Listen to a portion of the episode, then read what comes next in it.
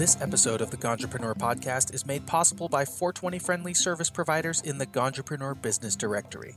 If you need professional help with your business, from accounting to legal services to consulting, marketing, payment processing, or insurance, visit ganjapreneur.com/businesses to find service providers who specialize in helping cannabis entrepreneurs like you. Visit the Ganjapreneur Business Directory today at ganjapreneur.com/businesses.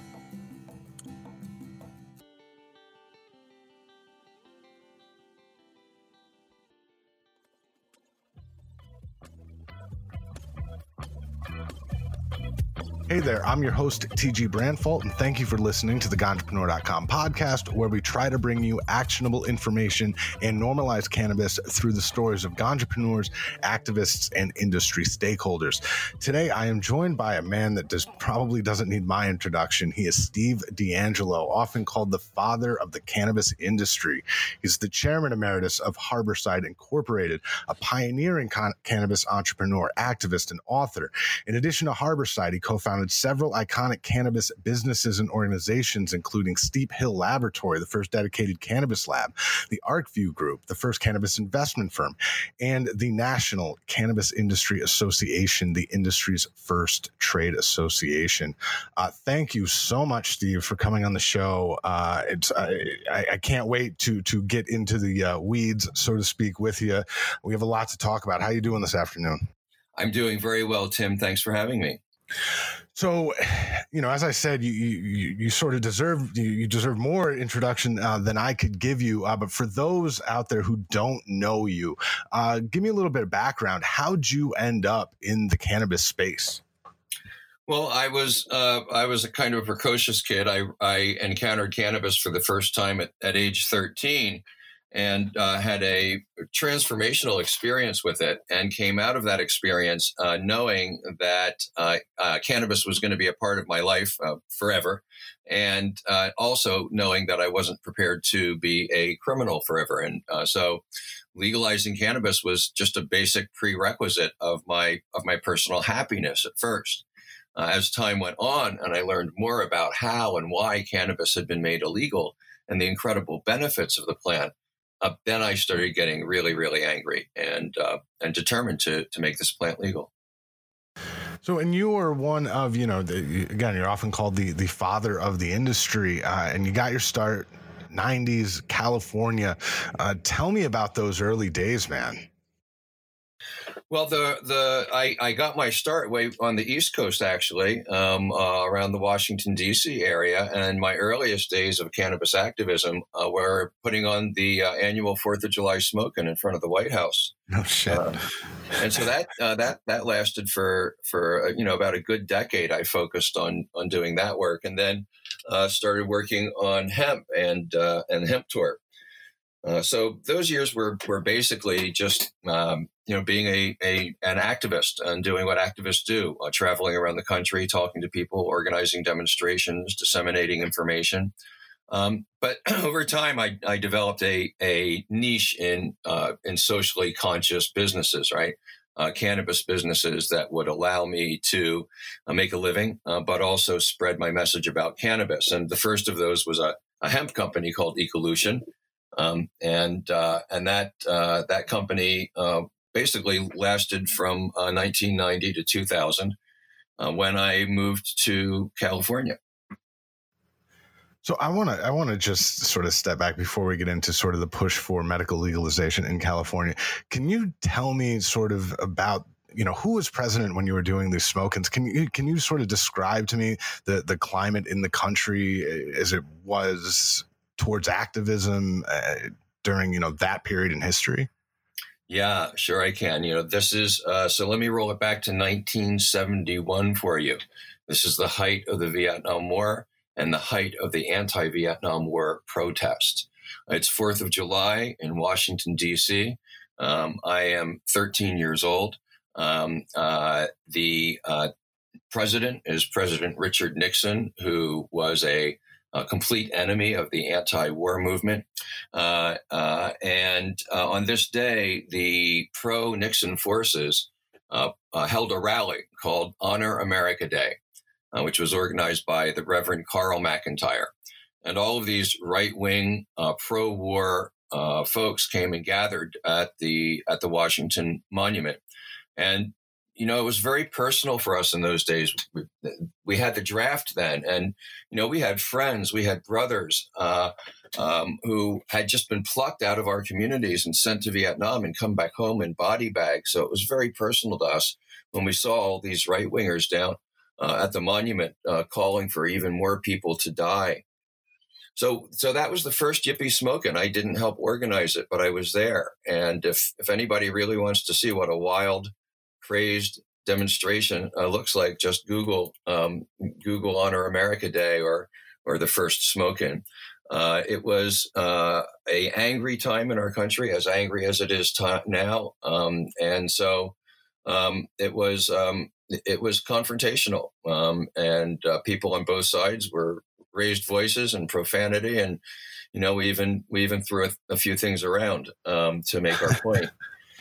so that you know that was the the early early days, and it was where my um, where my I guess my style of activism was kind of forged in that milieu. So, and at that time, I mean, we know now, you know, with that uh, Nixon's administration had, you know, really clamped down on on the on you know the war on drugs. Um, you know, to, to keep the the blacks and the hippies down. I mean, that's you know what what the the documents that are now released showed. Was there any indication back then that that was the impetus behind you know the crackdown by the government? Oh, we knew exactly that that was the impetus. Um, there was no uh, there was zero doubt in our mind. Um, we, you know, by that time we knew enough about cannabis to know that that this was not a well-intentioned effort of the government to keep us from something that was dangerous. Um, so it, it was very, very clear at that time. You know, the federal government under Nixon was really in a state of domestic warfare with the anti-war movement. They were sending uh, FBI agents into anti-war groups, uh, trying to uh, convince people to set bombs. Um, and they would put informers in. And then if people agreed to do these crazy things that the formers all, informers always proposed, then people would be arrested on these conspiracy charges, um, what we would call terrorism uh, charges uh, uh, today. So um, it, it, it, there was no doubt in our mind uh, that the that the campaign against cannabis was intended to to hurt us, um, uh, to hurt us, the hippies, the the anti-war forces, black people, and brown people. It's unbelievable. Um, so so let's let's move ahead to the 90s and the legalization of medical cannabis in uh, California. Uh, tell me about you know what what was your role in that and and the early days of that industry. Well, I was still living in Washington, D.C. in 1996 when Prop 215 passed. I did travel out here. Um, I did make donations. I did do some volunteer work.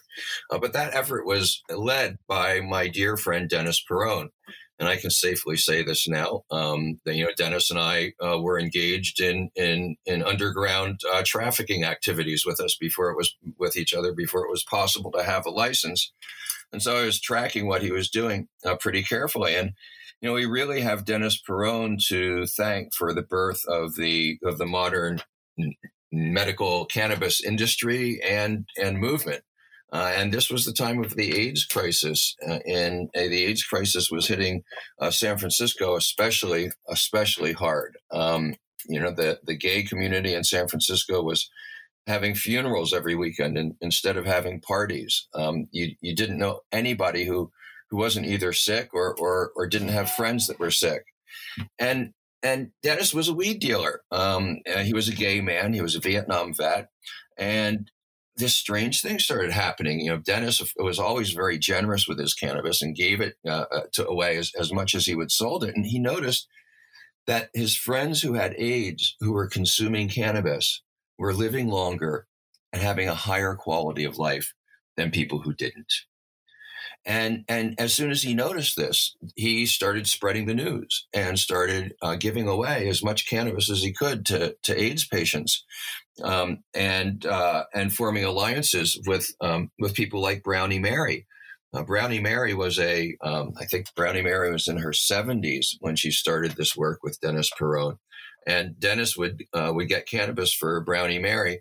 Brownie Mary would make it up into brownies, and then she would distribute those brownies to AIDS patients on the ward at um, San Francisco General Hospital, where she was a, a volunteer. She'd been a volunteer there for years and years and years. And um, uh, so this, you know, this is all taking place in the late 80s, uh, 1990 and 1991. Dennis uh, was the lead organizer for uh, Proposition, I believe it was called Proposition 91 in San Francisco. And that was the very first, or it was Proposition P in San Francisco and uh, and it won um, uh, in 1991, and that was the first uh, made San Francisco the first legal jurisdiction for medical cannabis. And then five years after that, um, Dennis, another good friend of mine, Jack Herer, um, uh, and a lot of other folks were the prime movers behind uh, Prop 215, which passed in, in 1996 and made California the first medical cannabis state. And what was it set up like you know like there was was there licenses like there is now? You know what was that early industry how was it regulated at all? Well it basically wasn't regulated in the early days. So prop 215 called on the legislature to license and regulate the cultivation and distribution of cannabis but law enforcement agencies and the League of Cities and the Association of Rural Counties uh, all got together and put political pressure on the legislature and prevented them from doing that because the law enforcement organizations did not want cannabis to be legitimized. So you had this crazy situation where it was legal for people to possess and use cannabis legally at the state level but there was absolutely no mechanism by which they could get that legal cannabis, right? Uh, the whole intention of the law was being frustrated by the failure of the legislature. So activists took matters into their own hands. People who had zero interest in being business people, who had never thought about profit or net profit or a spreadsheet in their whole lives, opened up little stores and they were they were you know very raw in the beginning. You'd you'd walk into a storefront that had been started by activists who were just frustrated that people couldn't get medicine, and there would be a couch, there would be a widescreen TV, there would be a little cabinet, there would be a cigar box that was your cash register, and and there would be some some bags of weed that looked very much like the same bags of weed that you would buy at, at a dealer's house. Um, so that was the earliest earliest uh, version, um, uh, and um, uh, the that was a that was kind of a problematic version, right? Because what happened is the activist dispensaries started doing huge business. I mean, nobody really expected it, but it was it was the only place that people could legally get cannabis. So people who had never run a business before, suddenly they're seeing millions and millions of dollars coming into in through the through the doors, and you know all kinds of traffic and volume, and well, all of that volume and money attracted another sort of dispensary operator, and these were folks who really liked the gray area. Um, uh, they were people who um, who, well, their backgrounds say a lot about them, right? You know, one of the of the guys uh, who jumped into into that space uh, was a guy whose previous gig uh, was selling uh, organic Kona coffee, quote unquote, organic Kona coffee. Um, but um, the, the, coffee was neither organic uh, nor from Kona. Uh, it was coffee, we believe. There's another guy whose previous gig was running an underground gambling casino in Anchorage. And these were folks who were really not motivated uh, by a desire to serve medical cannabis patients, but motivated by a desire to make as much money as they could, as quickly as they could. And uh, and so the, the the the places they put up were really problematic. You'd you know you'd go in and there'd be a whole bunch of security, barbed wires, bulletproof glass, these great big thuggish, goony guards. Um, uh, um, and there was no real effort to treat people like patients, to uh, educate them about cannabis, to do anything other than get them in and out as quickly as, as possible and take as much money from them along the way. So these these uh, operations started getting a lot of publicity. Um, they started appearing on news stories, and um, and the image of medical cannabis started shifting from one of service uh, to one of criminality and exploitation. And uh, there were some raids up in, uh, uh, in Northern California around this time where, you know, I remember one story where somebody was raided and they had six hundred thousand um, dollars in a garbage bag and uh, had um, owned like several luxury cars and I don't know. I, I mean, 200 pairs of sunglasses or something. So um, it, it became clear to me that that we needed a gold standard of cannabis retailing um, to um, to show that this was an activity when done with good intention could bring benefits to communities uh, rather than harms, and uh, and that's what led to to the starting of Harborside. So and and since then, I mean, you've you founded a lot of uh, several other businesses. I mean, in, in, that are not dispensaries, not retail. There's Steep Hill, as I mentioned. You know, laboratories, uh, ArcView for investment. Uh, when you know, obviously, you you you realized at that time, you know, when the CD players started coming into California, uh, that you needed a gold standard. When was it apparent to you that the industry needed these types of businesses uh, and resources? So what happened is Oakland um, became the first jurisdiction anywhere in the United States to license medical cannabis retailing, and that happened in 2006 because um, some of the problematic dispensaries that I've been talking about opened in Oakland. They were clustered in, in one area, and uh, and the city council responded by passing this uh, licensing program and uh, forcing all of the dispensaries in the city to to get licenses.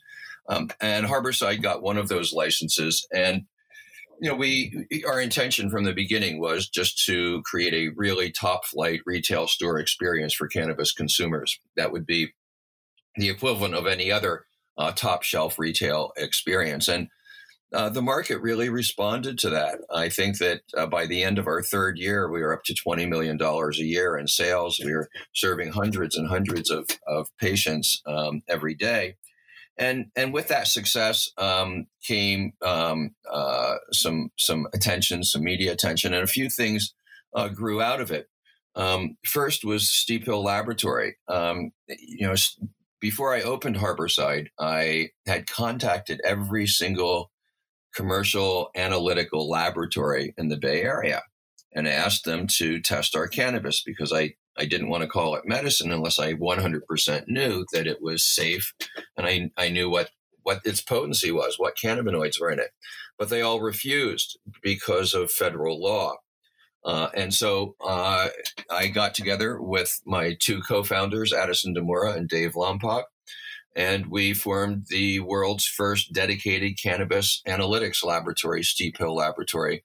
And we did that in, in, 20, in 2010 which allowed Harborside to become the first dispensary anywhere that sold um, that sold uh, cannabis that had been tested, that sold CBD rich cannabis. Um, uh, so that was, uh, you know, a kind of an outgrowth. It was just a, a, need that was there. And then another need became apparent as as um, as we got a lot of media attention. I started seeing and hearing from two kinds of people. The first were folks who had successes in the cannabis industry, but wanted to grow and, and needed some investment capital in order to, to reach their, reach their, their full potential. And the other, and this was mostly through my partner, Troy Dayton, who had previously been a fundraiser for Marijuana Policy Project. Right? He was having conversations with people who were very generous donors to the cannabis reform movement, um, high net worth individuals. And uh, and after he started talking to them about donations, frequently the conversation would turn to the new legal industry. And um, and Troy was asked, you know, where are the deals? How do we understand what's going on there? Who are the players? How do you assess the risk? And um, they wanted to put money into the industry, so it was obvious that, that you had these two groups of people and and they just really needed a meeting place they needed to learn each other's language they needed to understand each other's concerns um, and that's what led to the starting of the ArcView Group. That was just an effort to introduce cannabis uh, entrepreneurs to cannabis investors.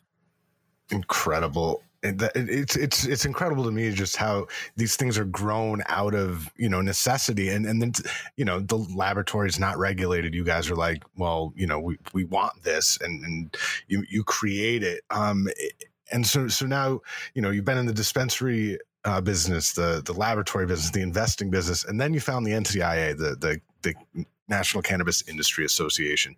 Um, tell me about the mission of the NCIA and and what, in your opinion, the organization does to normalize the cannabis industry. So it's it's interesting when we first started talking about the National Cannabis Industry Association, which I think was also 2010. Um, people would laugh at us. I mean, even friends of mine, I go to say, Hey, I'm starting the National Cannabis Industry Association. They, they'd laugh at me, right? They'd think Seriously. that I was joking, that I was trying to be humorous because it seems so improbable to people. But, uh, but the folks who started the NCIA, um, people like myself, like my partner Troy Dayton, like um, like our executive director uh, Aaron Smith, um, you know, we were amongst the earliest uh, cannabis uh, uh, uh cannabis industry entrance. and we all came from a movement background, from a social justice background, and we wanted to make sure uh, uh, of two things. First of all, that California wasn't the first and the last state to have legal cannabis. we wanted to make sure that there was a mechanism to defend um, uh, against federal attack. Remember that at this time, you had feds coming into California and raiding dispensaries, uh, taking people off to, to prison. Uh, we had people who, in that period of time, were sentenced uh, to sentences so long that they're still serving them now. There's a young man who was a young man then who's in his middle age now, Luke Scarmazzo, who um, who did much the same thing that I did. He was in, I think, Modesto. I was in Oakland. He was six months before I did it, and he caught, I believe, it was a twenty-year federal conspiracy um, uh, charge. so we very much were aware of the need to have a defense mechanism to make sure that this nascent industry wasn't strangled in its grave. That was part of the impulse. I'd say probably the main impulse behind the founding of NCIA.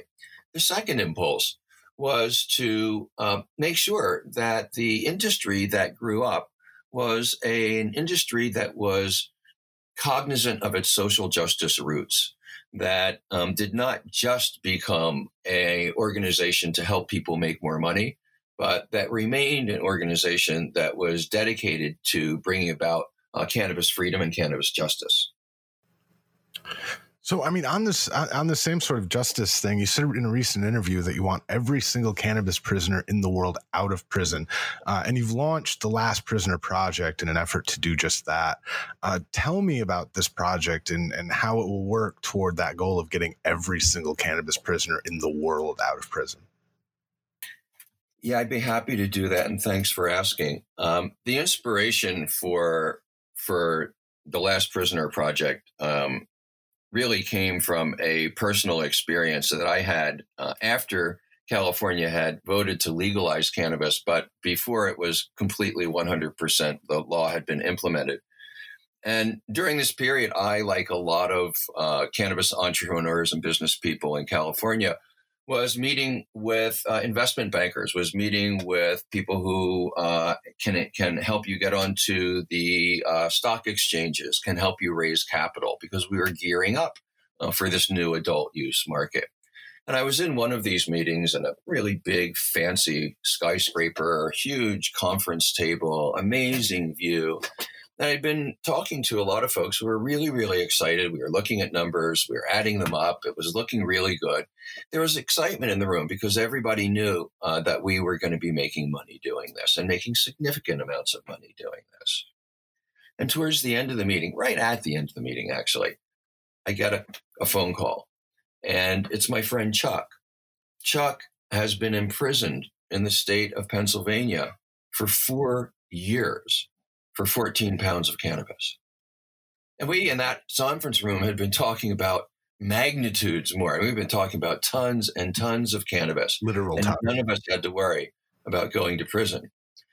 So I, I excused myself. I took the call. Uh, I talked to Chuck, and he's uh, he's a tough guy, so he wasn't whining or anything. But you know, I could tell that that he was miserable. He was lonely. He, he was really upset because he his mother, um, elderly mother, didn't have anyone to, to shovel the snow from her walk. So I hung up the phone and it just it just struck me. I was like, God, we're sitting here talking about creating intergenerational wealth, millions and millions and millions of dollars, creating a whole new industry that's going to be on stock exchanges. And my friend Chuck and thousands of people like him are sitting there in cells. And it's like, imagine how would you feel if you were sitting in a cell, looking out your windows or watching TV and seeing this huge new legal industry and all these people talking excitedly about all the investments and the conferences and the money and and you're sitting there in that cell oh shit. doing exactly the same thing.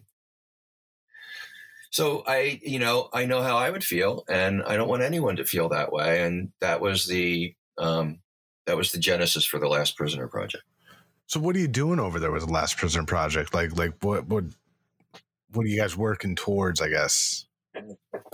Well, the you know the first thing that we're doing is really just assessing the problem. It turns out that it's not easy to determine how many people are locked up in the United States on cannabis charges.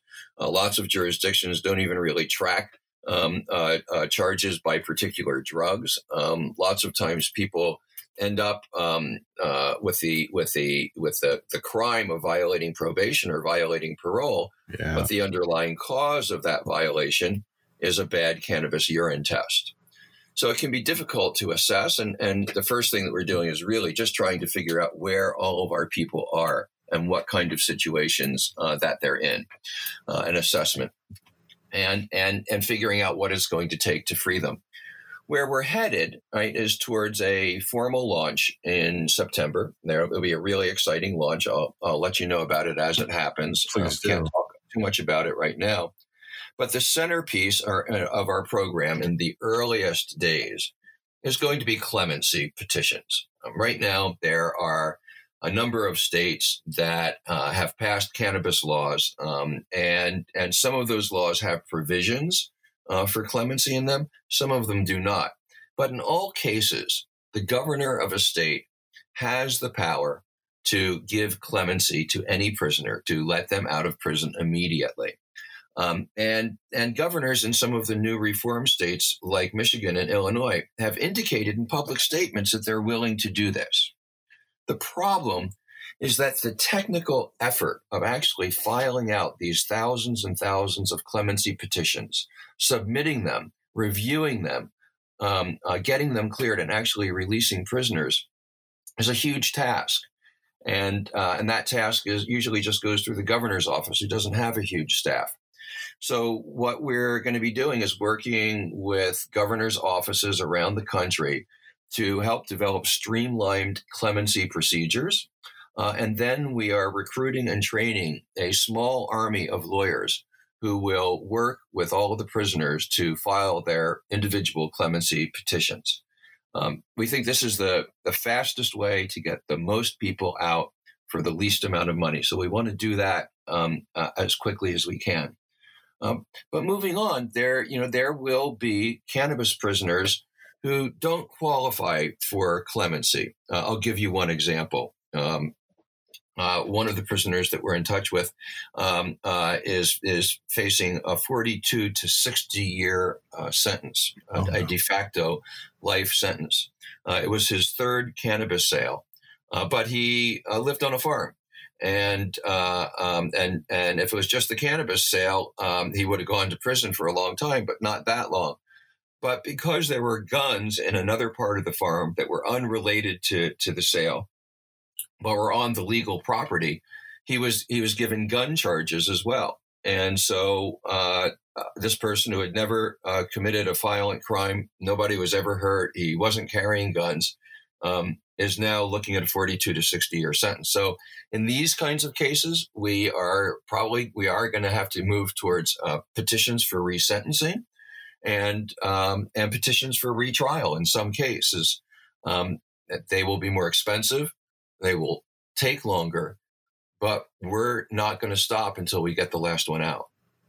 I, I, really can't wait to to see you know some of the headlines that that pop up as a result of uh, of this project. And thanks for you know filling me in a little bit before uh, the launch. Um, you know, talking about you know the money that you guys can be made uh, in the industry, and a lot of states, townships, cities uh, have launched social, social equity programs whereby some licenses are given to people, you know, usually most affected uh, by the war on drugs. In your opinion, do these programs do enough to provide those those so-called reparations? Well, I think they're a start, uh, but they're not sufficient in themselves. And and what's really important to remember in this whole conversation is that the racial disparity in cannabis enforcement was not just some unintended consequence that like just happened. Okay. The original animating purpose of cannabis prohibition in the United States was to control black and brown communities. That is why the laws were passed in the first place. That was their intention, and the disparity was planned from the beginning. And so, if we do not do something to make sure that this is a diverse industry, that people of color have an opportunity, a real opportunity to participate in, then we are piling injustice on top of injustice. Um, but we have this amazing opportunity to uh, to to fix it. Um, I think that that operates at several levels. Yes, we need some uh, preferential licensing um, uh, provisions to to make sure that uh, that we get folks from communities of color licensed in the first place. But getting a license is just the beginning of it. After you get a license, you have to get a location, you have to recruit a team, you have to write a plan, you have to raise money, you have to uh, set up all of your compliance, all of your security, all of your bookkeeping. Uh, and that's a big task for somebody that hasn't had an opportunity to participate in a business before. Uh, and it takes a lot of money to do it. So, what we're finding in too many cases is that um, people from communities of color who have received licenses are unable to actually put those licenses into effect and create businesses. And in, in cases where they have been able to do that, frequently they are unable to keep the business open or sometimes and and and and in other cases just not able to grow it to its full potential so i think that uh, that we really need a network of support around equity licensee, um, uh, around people who have been awarded equity licenses. And uh, I think that that, that takes a, a number of different forms. I think there needs to be training. And you have some private companies who are who are stepping into that gap now and and acting as uh, kind of brokers between investors and um, and uh, uh, equity uh, licensees. Um, that's one way of, of tackling that. You know, I would really like to see a world class training center for cannabis equity licensees, uh, someplace that would be in a beautiful, prestigious location where equity licensees from all over the country could come and get the very best. I'm talking like Harvard level cannabis training, both workers who are in the workforce and entrepreneurs. Um, and then I'd like to see a dedicated showcase mall attached to that university, to that training center, where the graduates of those programs would be able to move right into locations that would be licensed um, uh, so that they have an opportunity to really take the skills that they learned and take the license and execute on it and make it something that happens. Now, that's that's not something that you know that can happen by the government by itself. But I think that that, that could happen. I'd like to see a fund. Right? I think that the cannabis investors should get together and put together a fund uh, with the understanding that that the money that came out of this fund would be supplied to entrepreneurs from communities of color and would be supplied at a very advantageous rate that would give them a little bit of a competitive edge in, in the marketplace.